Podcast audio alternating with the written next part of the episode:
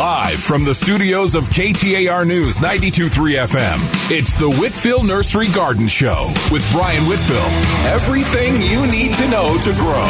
Call Brian with your questions at 602-277-5827. That's 602-277-5827. The Whitfill Nursery Garden Show, now on KTAR News 92.3 FM and the KTAR News app. Good morning, Arizona. Happy Sunday. Beautiful morning here in Sunny Slope, but I knew it was going to happen. Now we're showing up after sunrise. Yes, we can see the sun shining on the hills, and who knows, in a few weeks it'll be high up overhead. Anyway, spring's on its way. It's beautiful out there, and I'll, I'll make my prediction now. We're not going to have another frost. Wouldn't have done it a week ago, but yeah, now we're home free. So all that pruning and all those kind of things, we're waiting for the frost to, uh, to be gone before I, I think are safe to move on. It looks like with the 70 degree weather, all the citrus is going to start to bloom. And my grandparents moved here a long time ago, back in 1929. Uh, you know, and they moved here in March. When you move here in March, you come to spring training. You know, how could you not fall in love with the place and stay? Anyway, there's a lot of us here now, and it's certainly changed a lot over the years. But it's a beautiful place to be, and we certainly enjoy sharing it with all of our all of our visitors, guests, and all of our residents. We have a lot of fun here together. We have a beautiful native culture that's been here for thousands of years, uh, combined with lots of people arriving every day and uh, working together as a team. We'll we'll thrive here. Anyway, we've got three open lines. The number to call 602-277-5827. This is a listener participation program. That means that you can lead the direction of the show. If you've got ideas, suggestions, questions, if you want to talk about the tropics, the desert, or maybe just growing vegetables, we can do all those things. Uh, we're in a great citrus region and uh, we grow some of the, uh, well, probably the majority of the roses for the United States are grown right here in Arizona because of our dry, hot summers, believe it or not. But anyway, Beautiful morning out there. We do have a couple callers already on, so we'll get to the phones kind of early. If you've got once more a question, suggestion, an idea, all you have to do is give Shira a call at 602-277-5827, 277-KTAR. And it's Shira Troy and Brian. We're all here every Sunday morning from 7 to 9 with the Whitfill Nursery Garden Show on 92.3 FM KTAR. Uh, Stephen Gilbert, good morning. Good morning. Hello, Stephen. Yes. Um, I have a medium sized barrel cactus which has died. It, I think it had the uh, cactus rot. It's located between two larger cactus. Um, it doesn't touch them, but how do I remove that dead cactus and make sure I don't getting contamination on the other two? Well, I guess the real answer, Steve, is carefully. Uh, you know, most of our barrels here are fish barrels, and and they like to grab you. I mean, if you, unless you're growing crappie fishing today and got a little drill to drill a, a hole in the end of the spine, you probably want to be very careful. But you know, they're pretty easy because usually when they're when they're dead like that, they've dehydrated and they're going to break loose and free from the ground quite easily. Um, Perhaps the easiest thing might be something like a hoe where you could reach over the plant and kind of roll it away from the other ones. Mm-hmm. And then, uh, you know, what would be ideal if you had one would be a pitchfork. So you could pitchfork right. it up and just toss it. But you could do the same, same thing with a square shovel. And, okay. uh, you know, you could even push it out of the ground with a square shovel too. But it should break off quite easily. You know, once they're dead, uh, they really don't have anything to grab to the soil much. And even a big rooted swore, I mean, a rooted barrel, you know, the root system, though it's extensive out in the ground, will sever pretty easily. Okay. All right. Well, thank you, sir. Have a happy, happy Sunday. Thanks for being our first caller this morning. Okay, great. Thank Bye, you. Steve. Uh, D out in Wittmann. Good morning, D. Good morning. Um, I have two questions. Last summer, our lemon tree is about 10, 12, 13 years old. The heart or the um, the whole top of it and some of the branches blew down. Mm-hmm. They did not break. Okay. They're still green. They were still producing lemons. Now, I need to deal with it now. Absolutely, and it's the perfect day to deal with it. D. You could you couldn't call with a more timely question. So this is the perfect well, time to prune citrus. And so do I? Even though they're not broken, do I take them off? Absolutely. Cut the tree oh, back okay. to where it's got strong limbs. All those big broken okay. ones, if you can, sever them back before where the cracks and, and breaks are. Okay. Uh-huh. Thin the rest of it out. Okay. And, and kind of balance its shape and form. So if you're taking the tree Oh. down, even 30 to 50%, it's not going to hurt the tree at all. In fact, it'll be great for it. And your lemons will be easier to harvest in the future. So prune it back Oh, to a nice round form. You're going to give up some uh-huh. crop this year, but it's only a one year thing Right. and the tree will come back in balance. And the nice part about lemons, other than other citrus, is the lemons, you know, will start blooming here in the next week or so. But after you prune them, they're going to put out new growth, and that new growth Uh-huh. can flower again in April and May. So lemons can bloom more than once once a year. You know, unlike other Oh, citrus okay. like a navel orange or a grapefruit, which only bloom one time, lemons continue to bloom. So if you'll prune it Mm-hmm. Oh, all back okay. right away, the sooner you prune it, the more nice new happy growth you're going to get, and it will actually set some fruit on some of that new growth still. Oh, okay. Um, the other question I have, thank you. The other question I have is my bushes got some frost on them and the leaves are brown and whatever. They haven't, they haven't really fro- fallen. Now they're only, let's see, I only got them a year ago.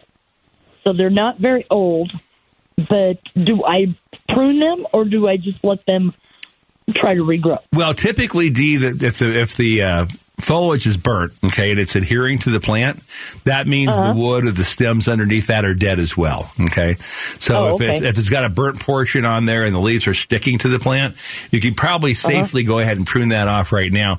If you want to wait, you know, another week or so, it's going to bud out down below on the healthy wood, and that'll tell you Uh-huh. for sure where the wood's dead. But if you want to get out and prune now, there's no reason why you shouldn't. And prune away everything where the leaves are sticking or adhering to the stems. That portion should be dead. Below that, any place where the leaves fell off, those stems will be alive. Oh, okay. But I do prune it. I don't just leave it. Well, no, if you just leave it, you're going to have dead sticks in, inside your plant as it grows out this Oh. spring. So it would certainly okay. be better to prune it. Oh, okay. Okay, very good. Thank you so much, Brian. Thank you. Bye bye. Uh, let's see. Next. Okay. I, I, I usually can. Re- well, what's the name here, Tia? Tasia. Oh, what a, what a fun name. Hey, Tasia, good morning. Hi, good morning. I wanted to get the pronunciation right. You got it right. You got it right. Well, that's because I had a little help from Shira. yes. In the Southwest, everyone wants to make the J silent or the H sound. Well, you know, we speak so much Spanish out here that, you know, I, I wanted to make Right. sure. Thank you. Thank I, I do not have a green thumb, but I am trying my best to add some greenery around my pool area. Very simple pool area. Um, I, there's a wall around the pool, and I was thinking maybe even a lattice, and then adding something, but nothing too invasive because I noticed my neighbors have a, a vine that grows around the front of their house, and they cut it back, and it's back like Seymour from Little Shop of Horrors in a couple of couple of months to seem like. And I was like, "Ooh, I don't think that's it." But and I know that you can't, you should not plant trees or something like that around um, pools because they can go closer to the, you know, the uh, in the ground towards the pool. But I'm going to add some type of greenery up the walls. What type of greenery would you suggest that's going to withstand extreme heat, of course, and then flourish still and still be kind of soft and beautiful? Tasia, what, what kind of uh, exposure and how much room between your pool and the wall? Um, I would say maybe about. Let's go with about ten feet. Okay, so you have quite a bit of space in there. You know, a couple different ways to do things, but you know, realistically, if you want kind of a tropical looking pool, you know, palms work very well, around pools, and you could use palms that are small, like pygmy date palms, or you could use ones that look like coconuts, like a mule palm. And with ten feet, you have plenty of room to grow those. You know, and you, you can do those, and um, you know, come up with a really lush green look. And, and the palms here, once they're established, you know, are pretty. You can take ones like a Mexican blue palm, which has a silvery blue foliage on it, that will be very, very hardy here in our heat. And like a Mexican blue is very low water. And if you want bright color, it might be easier to plant plants like hibiscus, which have big tropical flowers. And the nice part about hibiscus is when the flower matures, it falls straight to the ground. It doesn't blow around like a bougainvillea would. And uh, so it's pretty little litter free. I mean, oftentimes with pool landscapes, one of our biggest concerns concerns is the amount of litter that goes into the pool as well. Uh, Depending on exposure, if you have a wall that faces south or faces east, you could use a plant called tangerine crossvine. And it has a little trumpet flower about two and a half inches long. Um, and it's a dark green vine that would not cling to the wall by itself, but if you put up a trellis or something to support it, Yeah. would do quite well. Um, so there's really quite a lot of options. And with 10 feet, I think you're going to want to put a couple different layers in there. And Right. And most of these that you're naming are really low maintenance. well, they're low maintenance and they're also very low litter. You know, another Okay. plant that we use a lot Mm-hmm. around pools is called boxwood beauty natal plum. And it's a dark green shrub that uh, is kind of just lush, tropical looking, but it's truly a desert shrub. You know, thrives here in, you know, gravel areas. It can be 150 and uh, will do very well. But what I might suggest to you is if you just take, if you, you know, with a new pool, you probably got a pool plan from the pool builder.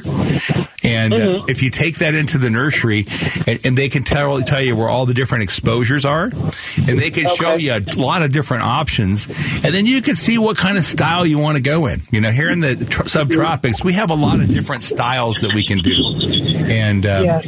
you might have a patio back by the pool or an area where you want shade, and if you can move further away from the pool, you know, a tree like a red push pistachio can give you shade for a patio, and yet not create a lot of litter for your pool. So there are there are a lot of options. Tasia, so ju- you're just kind of have to, you know, figure it out for, you know, what kind of style you want. But the easiest way to start is just bring a copy of your pool plan into the nursery.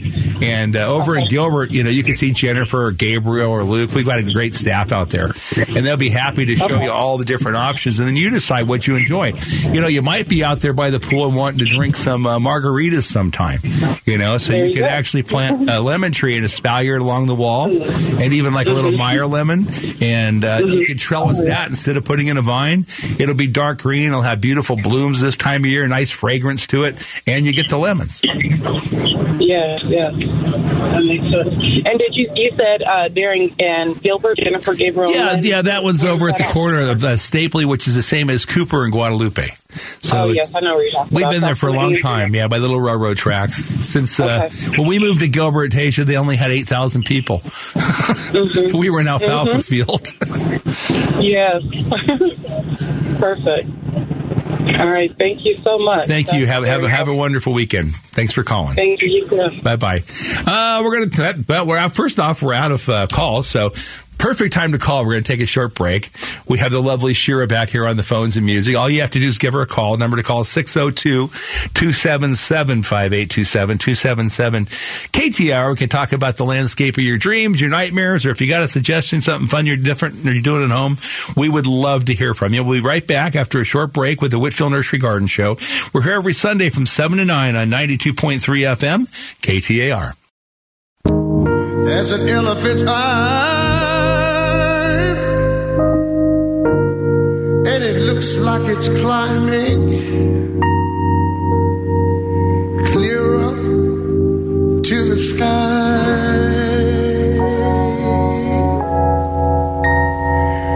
Well, I say, oh, what a beautiful moment. Yeah. Yes, what a wonderful day. Y'all look out there. Got a beautiful feeling. Everything's, everything going my way. Y'all come on now.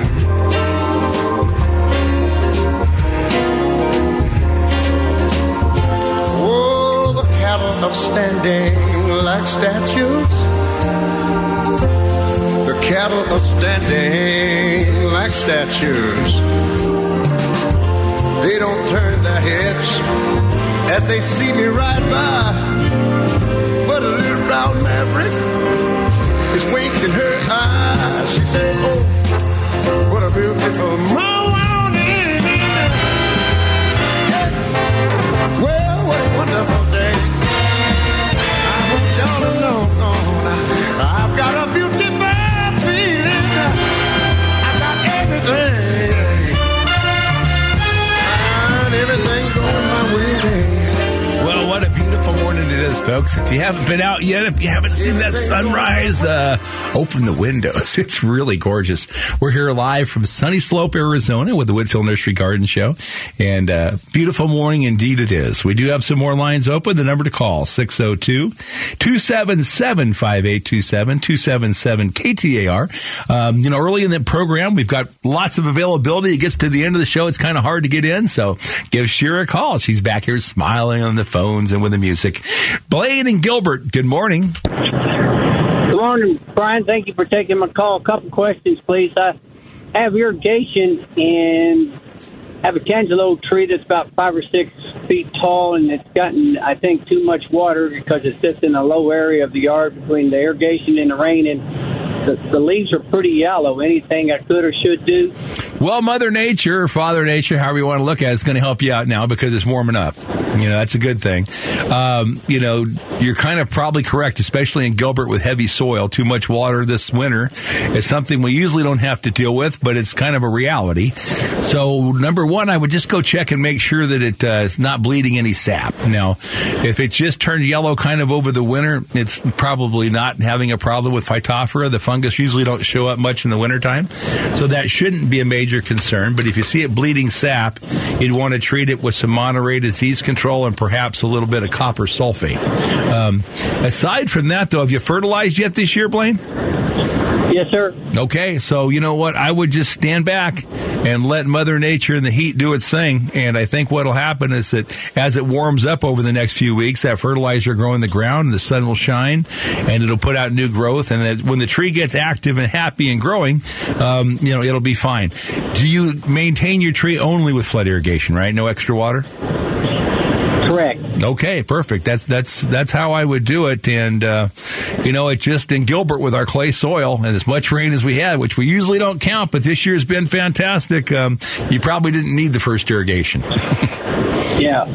Uh, oh, thank you. My other question is: I have some cherry tomato plants about five or six feet tall and producing great, but they uh, were frozen, and so they're pretty black at the top and down on the sides. Are they worthless now? Well, if it killed the tops of them, probably so. Blaine, what I would do is just kind of the same thing as with that tree, though. I'd leave them for a week or two and see what happens. You know, this weather's warming Okay. up, but if the top of a tomato dies, it's usually the party's over and it's time to plant Yeah. new ones. But, you know, this is a really good time to plant new ones. And, you know, especially ones like Pearson's and the giant cherries and early girls, you know, all those would make a nice crop again.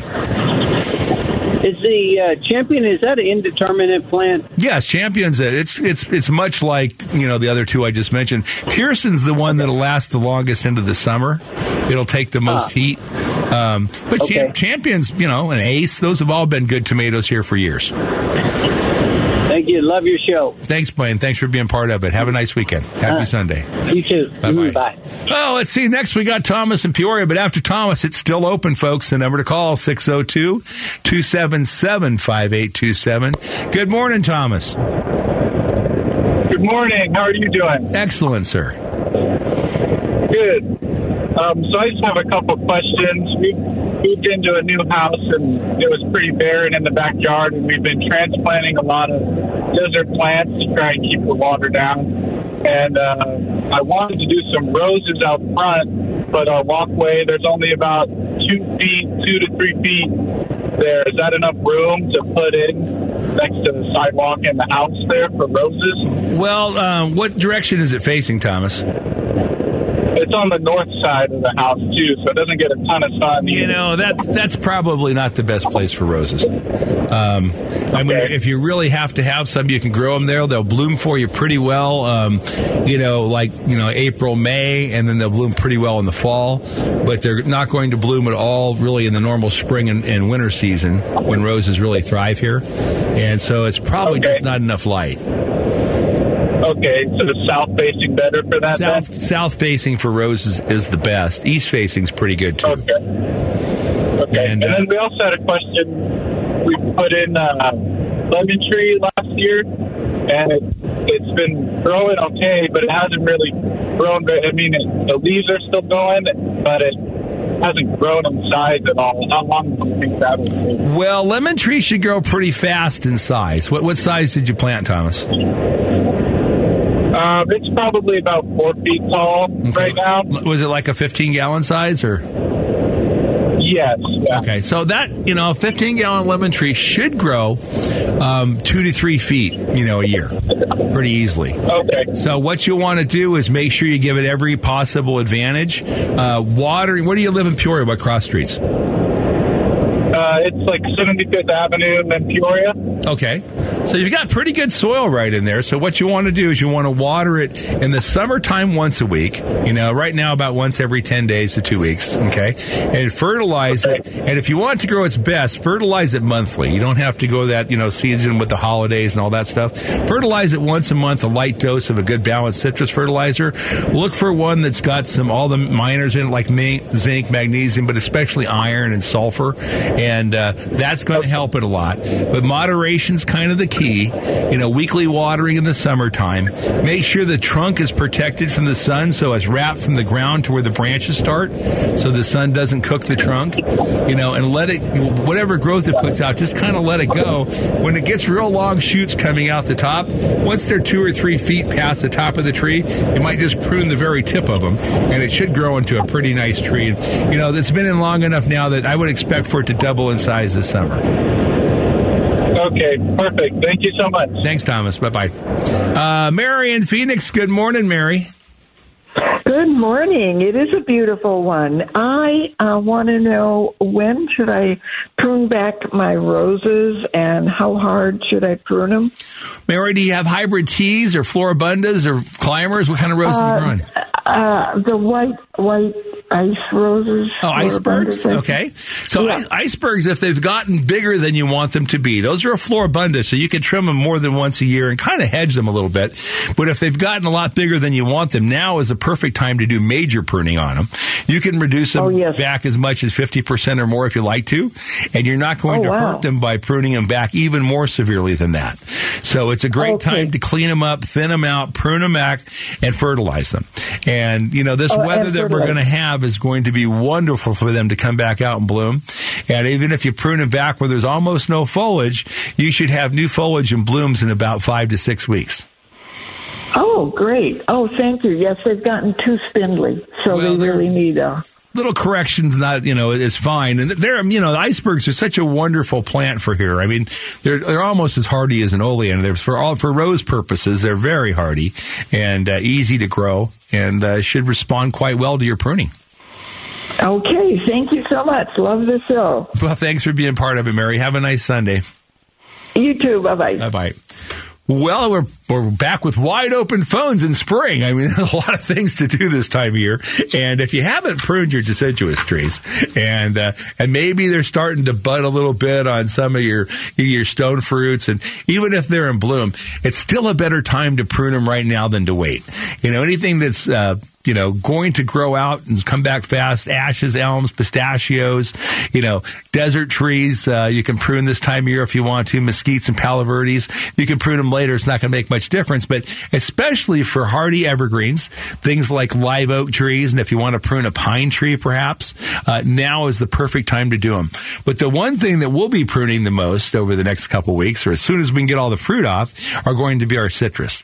Now, when we grow citrus commercially, we reduce their size every year so that we get a harvest that's number one, more protected from the wind and wind scarring. So we have better quality fruit. So if you go to one of our, our partners, like the guys over at, you know, Safeway Albertsons, or if you go to any of the Bashas stores or Whole Food or Sprouts, you know, you can see a lot of our Arizona grown citrus there this time of year. And to grow fruit that doesn't have scarring on it, we try to cut the trees back because when the fruit's out in the end and it rubs against the branches in the wind, and we know we have some wind here, it scars it up more. And we also keep the trees down in size so they're easier to harvest. So if you're going to prune citrus, now is the perfect time. Couple pointers pruning it. Never prune the branches up so high as that the sun hits the wood in the trunk. If for some reason you have to paint and protect the trunk, but it's better not to. And you can reduce the top as much as you like this time of year. Looks like Troy Barrett slipped into the newsroom, so we're going to go to the news with Troy. And while we're gone, we do have wide open phones. You can give Shira a call at 602-277-5827. It's Shira, Troy, and Brian here every Sunday morning from 7 to 9 with the Whitfill Nursery Garden Show on 92.3 FM KTAR. Robin and I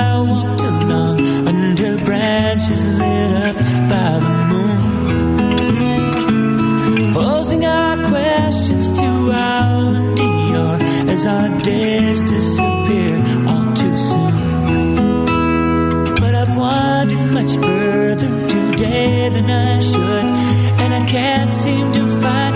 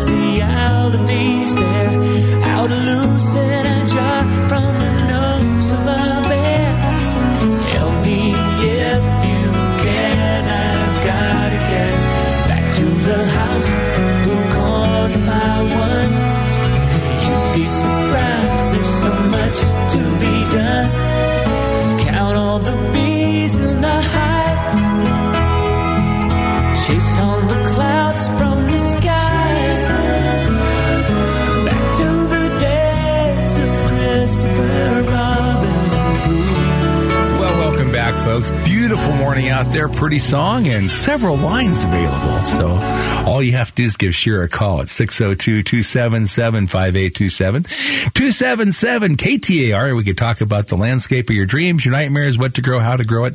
If you're doing something fun, different at home, now spring's a great time to start. It's the time to start the new gardens. It's the time to uh, maybe change, transition some of our landscapes. So if you got an idea or suggestion for us, all you have to do is give us a call. This is a listener participation program. The number to call 602 277 5827 277 KTAR. Margie in East Mesa, good morning. Good morning. Hi, Margie. Um, I have um, a yard that has a lot of, well, it's covered with the r- little rocks, Mm-hmm. and I have a lot of weeds coming up because it's been either too windy, too wet, or too cold, or something. and um, Or maybe it's been just right for weeds, Margie. Pardon me? I said, or maybe it's been just perfect for weeds. Yes, it is. Has been. Um, I'd like to put some pre-emergence on, and um, as well as a weed killer. When is the best time to do the pre-emergence? Well, today would be the best, Margie. The thing about it is, is we're a little late with pre-emergence, and um, but if the weeds are real tiny, or if they if they just germinated, and uh, it can really stunt them and stop them. You know, once they get much over an inch or two, pre-emergence isn't very effective. Uh, but you can combine that, and you can spray a pre-emergent with a contact herbicide like like glyphosate or Roundup, and there'll be mixing instructions on a lot of the different ones, so you can actually use the two together. I would be a little careful of what you purchase. Okay, so you want to have a true pre-emergent, and you want to use that with a contact killer. There are products out there called like Ortho Ground Clear and different things that we've had really bad results around the valley with residual problems in the soil. So if you're planning putting that down and it goes around trees and things, it can really wreak havoc and cause problems for you. So I, I would stick with things that are, you know, pretty known, like if you use preen, for example, or if you use Roundup or, you know, anything that's a glyphosate base, those are pretty safe because they're only going to kill what you spray it on. And um, so you just have to be mindful when you're applying it. But those are safe, and there's certainly applications that you can use a combination.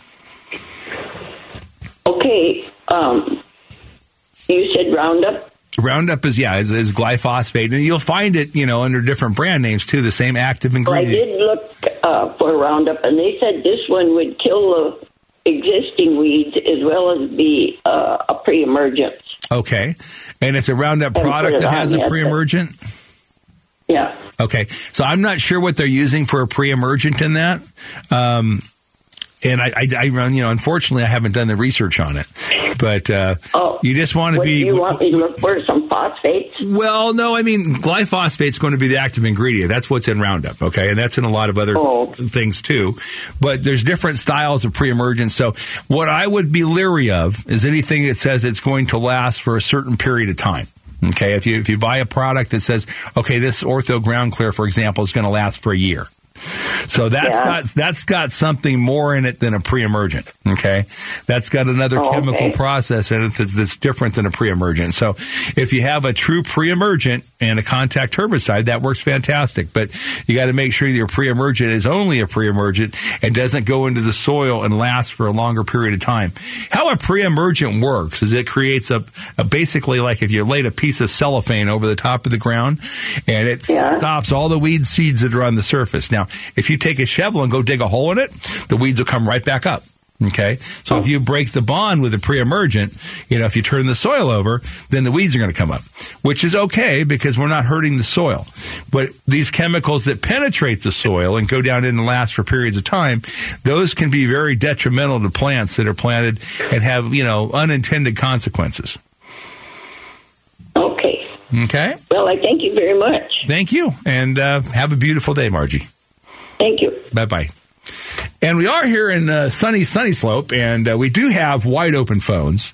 Uh, so give us a call, 602 277 5827 277 KTAR. We are here in spring, and I, I almost guarantee if you're here in the valley, we're not going to have a freeze again, which is something we couldn't do the last few weeks, the way the weather patterns have been. But, you know, we're getting late enough now, and we're past the last typical frost date. Not the, you know, not the record last frost date, but we usually don't see many freezes in March. So if you've got plants to prune and work on and fertilize, you know, it's a perfect time to fertilize things. If you have plants that are kind of uh, a little bit and just haven't been as happy for the winter, with the warmer days now, temperatures up in the 70s and soon to be in the 80s, everything's going to wake up and start to grow. So now's the time to feed just about everything.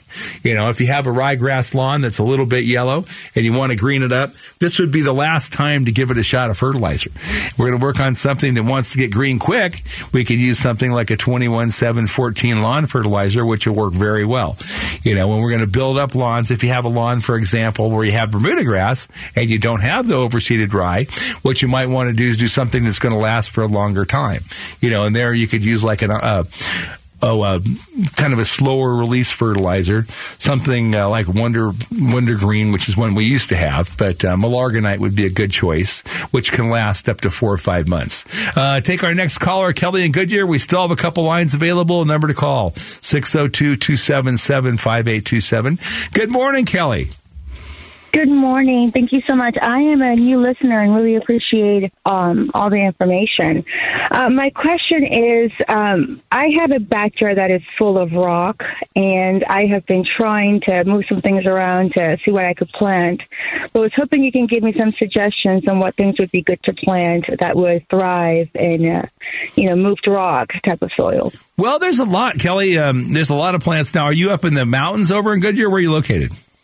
No, I'm actually right border with Litchfield Park, so Okay. not not a whole lot of uh, you know good ground. Well, actually, it's pretty good ground if you're in the border of Litchfield. You know. Okay, well, it's, good. it's what we call sandy loam here in the desert. It's just kind of desert soil, and our desert soil pretty much lacks nutrients, so it doesn't have any nitrogen Mm-hmm. or anything things to grow.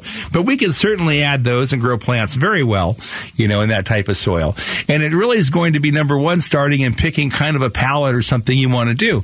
So whether if you want tropical look or if you want more of a desert look or if you want shade, you know, and kind of cool some areas down, you know, all those things can happen really well.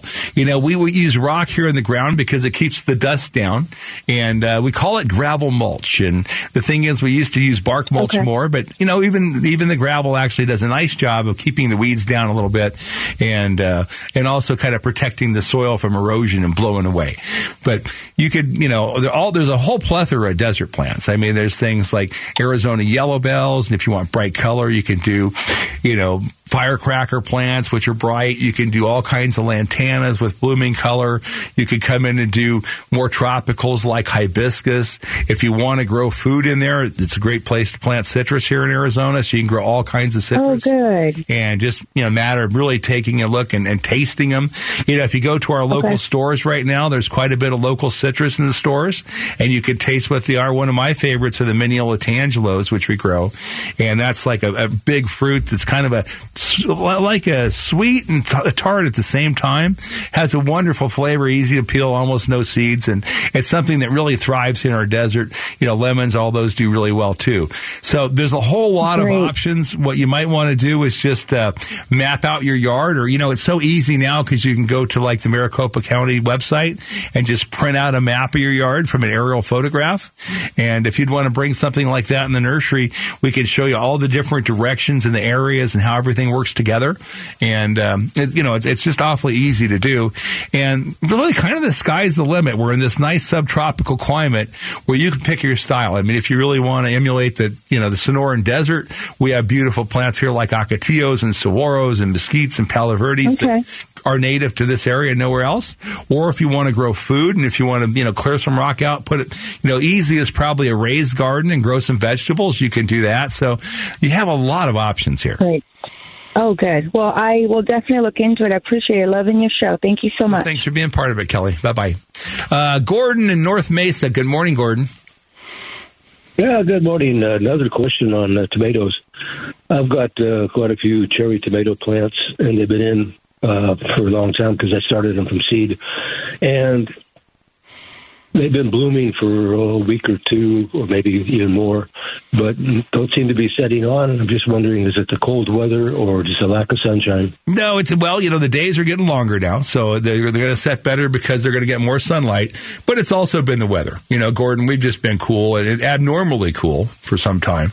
But uh, that's soon to end, and I think that you'll find over the next week or so you'll get pollination. You'll have a lot more tomatoes again.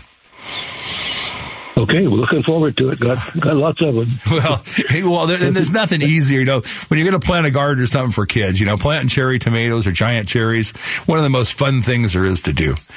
Have a nice weekend. Yeah. Bye bye. Yeah, thank you. Uh, Walt in Cave Creek. Good morning, Walt. Good morning, Brian. When's a good time to uh, trim our Barbara Karst bougainvilleas and our torch bougainvilleas? Uh, today. Oh, okay. Okay. Now on the torch lo- bougainvilleas, what you want to do is you want to, you know, keep in mind what you want the plant to grow into. You know, torch glows, Okay. I love the way when they grow naturally up like an ocotillo.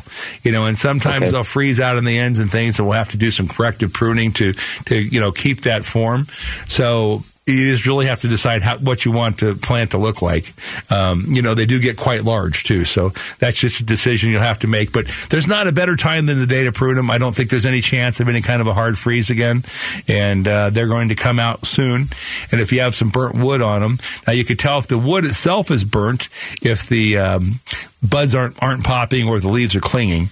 But uh, now would be the perfect time to prune them.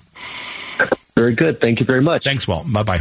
We have to take a short break. We'll be right back in just a minute with the Whitfill Nursery Garden Show. The number to call during the break, 602-277-5827. It's Brian Shearer and Troy Barrett here with the Whitfill Nursery Garden Show every Sunday from 7 to 9 on 92.3 FM KTAR.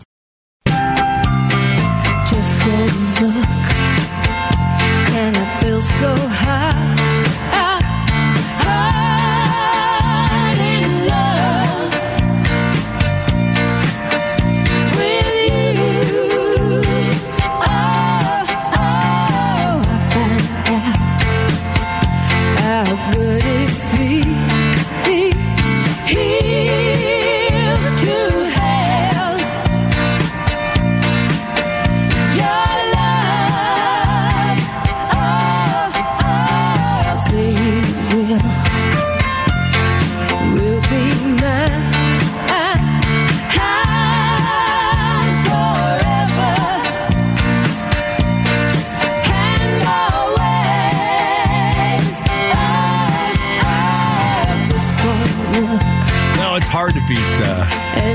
little local princess. And uh, we lost my little cousin, and uh, I gotta say, my, my brother-in-law Frank, or my not my brother-in-law, my cousin Frank Thomas. You know, just one look when he married TT back when she was 20 years old. And, uh, for those of you who knew my cousin Teresa DeJulia or Teresa Milanowicz, she was a a wonderful, wonderful gal. Anyway, I want to take a minute and invite you out to the uh, the nursery at Whitfill's. We grow trees, all kinds, all sizes, from 15 gallons to 72 inch box. No jobs too big, none's too small. If you like palm trees, we grow thousands. Big date palms, California fans, Mexican fans. We have beautiful blue palms, Bismarckias. We have sables, sagos, robolinis, and more. All sizes. If you need one for your yard or a thousand for a development, don't be shy. Just give us a call. If you're looking for citrus, we grow it right here in the valley. You can come in and taste the fruit right off the trees. We have beautiful 15 gallon trees already fruiting six to seven feet tall. We can deliver and plant and guarantee, or you can take them home and plant them yourself. Shade trees like ashes, elms, and pistachios. Beautiful fruitless olives like Swan Hills. Whatever your dreams might be, come out and see us at Whitfills. Our original store is at 824 East Glendale Avenue. We're in the East Valley at Cooper, which is the same as Stapley and Guadalupe or 2647 East Southern Avenue, Southern Avenue straight south of the Sky Harbor Airport. And once again, our original store at 824 East Glendale. Whitfill Nursery for four generations, growing trees here in the valley for Arizona's future. Get right back to the phones. And next up, we have Phil and Laveen. Good morning. Hi, Phil. Couple of questions. First of all, if I'm spraying Roundup on my weeds, is it best to do it first thing in the morning, midday, or late in the afternoon, or does it matter? Well, I'd say this time of day, you know, and this time of year when it's kind of nice outside, about nine or ten o'clock, that's when I'd go. It's a little cool in the morning. It's not going to matter at all uh, to the, the weeds. Um, you know, it's going to work very much the same way, and it's not going to uh, really affect anything. It's plenty warm and plenty dry enough for the Roundup to, you know, fix to the plants. Just be careful not to, you know, spray in the wind. Okay. Second thing is, I've got some Miami gardenias that I got and planted a little over a year ago. They're about 18 inches out from a south facing block wall, and they are just existing. I cannot make them do anything other than exist. They haven't bloomed or grown since I put them in. I've watered them a lot. I've cut back on the water. I've fertilized them. Other than cutting back on the water, nothing seems to affect them, but cutting back on the water really makes them mad. well, here's the thing: is they probably now, if they've been in that long in Laveen, where you have fairly heavy soil, would want to be watered weekly. Okay. Okay. No, probably no more, no less. Uh, fertilizing now is great. The weather's been cool. They haven't had a chance to wake up this spring. That's changing today. You know, this eight, 70 to 80 degree weather, they're going to wake right up. And I would expect you would have blooms on them within three weeks. Well, I didn't get anything all last summer, and like I said, they didn't grow. And uh, watering them once a week doesn't work. They start wilting and dying back, Is so your, I have is your to water ground them. rocky where you're at, Phil? Not real. What, what, where, where are you located in Laveen? Um, 51st Avenue in Dobbins. Okay, so you are you- you're yeah your soil is lighter up there up the hill. So yeah, you, you you can water them if you want to. Once a week would be fine for the winter. They don't want to stay wet in the winter, but you can water them twice a week in the heat of the summer. But as they get rooted out and establish more, um, they're going to do better. Um, you can actually pick up a fertilizer called Osmocote. And Okay. Os- Osmocote's a slow release. It's uh, encapsulated and it'll release over a period of time. But I, you know, I, I think uh, you know now is the perfect season for in time for a new year, time for things to change, and a new season with spring coming. I, I would feed them today. You know, and the Osmocote will last two to three months on them. Feed them today. I would probably be watering them right now once a week, but as the heat comes on, once it gets up over 80, you can water twice a week. And uh, I, I think you'll find they'll really change. Okay, I'll give that a shot. Thank All right. you. Good luck, Phil. Bye bye. Uh, Les in Phoenix. Good morning, Les. Good morning. Uh, I have a mature, like 45 year old jacaranda. Is it possible to just, I mean, it's ugly now and, and the blooms are always way on the top. Mm-hmm. So, can I cut that down and then wait for a, a couple of really good sprouts coming back up and start a new tree? Absolutely. You know, Les, we had jacarandas that we planted in our farm in Stanfield about 20 years ago now. And in about their fifth year, I was growing big specimens in the ground. It got down to uh, 15 degrees and it burned those jacarandas back to about two feet tall. And so they all came back up multiple trunk and they were the most beautiful crop of jacarandas that we ever grew. So now is kind of a good time. It's maybe even a little better when it's hotter, but uh, if you'd Oh, wait really? probably the, Uh, uh, the end of March and just butcher the tree, cut it back as short as you like. Uh, how large in diameter is the trunk? Oh God, uh, it's it's big. Okay. It's got two trunks that are sort of con- connected at the bottom, but it's it's a big tree. And it sounds I like mean, you're. it's and 40 it, sound- it sounds like you're brave too. well, Well, I mean that's impre- be- Les. That's the impression I'm getting. brave. Did Brave, yeah. Brave? are- hey, hey, Les, are you married? Oh yes. Okay. Does your wife Yes, think? Does I- your, does your wife think that You're a little bit nuts or possibly insane? Well, she complains that the the blooms you don't see them until you see the petals on the ground. Okay. Because All right. now it only blooms at top. so- Okay. Tell her you tell her you talked to this nut on the radio. Okay. Yeah. And what we're going to do is we're going to come back and cut that tree down to about eight feet. Oh, to eight feet. Yeah. Just Okay. take the whole top because if you want to start it back low, or you can even cut it shorter. You can cut it, you know, down to four feet. Okay, and when you're cutting those big trunks, okay, get some tree hill, the black tar type. Okay, Yeah. and, and seal them up. Now we're not going to cut them straight across. We want to cut them at an angle, so that when when, when Oh, the buds look. come out, we can kind of reshape the trunk. So someday, in about twenty years, you won't see the butchering job we did. And uh, Yeah. so cut them at an angle. Okay, if you got two trunks there, cut them both off at an angle about the same height. Four feet would be great. Get some black tree heel and seal up those cuts. Okay, seal up the whole big end of it, and just set back and Yep. wait. Now I would do this uh, probably the end of uh, March, so in about three weeks, and uh, butcher the whole tree. You know, so we're going to forget about that tree for this year, and it's going to wake up Oh, about yeah. the first part of April, and it's going to put off shoots that are going to grow back about twelve or fifteen feet this year. And as Wow. it does, what you want to do is you want to take that angle part of the cut and pick out one of those buds that came out there and curve that one up, you know, one direction and, and take the other trunk and curve one up there and then split the other ones and pick out maybe another four or five main buds and let those grow up together. And, uh, you'll come back with this, you know, wide kind of shaped tree that, uh, will not have any blooms this year, guaranteed. But, uh, next spring, it'll make a beautiful tree, come back into bloom, you know, and you can maintain it then with pruning over time and keep it about 20, 25 feet so you can see the blooms. That's what I that's what I've learned uh, is you got to remember to top certain trees. so Well, you, you they don't have to. And this is brutal. And, and I'm sure some arborists are listening to us going, what are they doing? But you know what? Sometimes we're a little crazy and sometimes it works for us. Oh, absolutely. I have a couple more questions. If, if Well, uh, you know what? I got 10 seconds. I got to take a break. I'm put you on hold. And we'll be right back after the news with the Whitfill Nursery Garden Show. In the meantime, we have a line open. You can call Shira at 602 277 5827.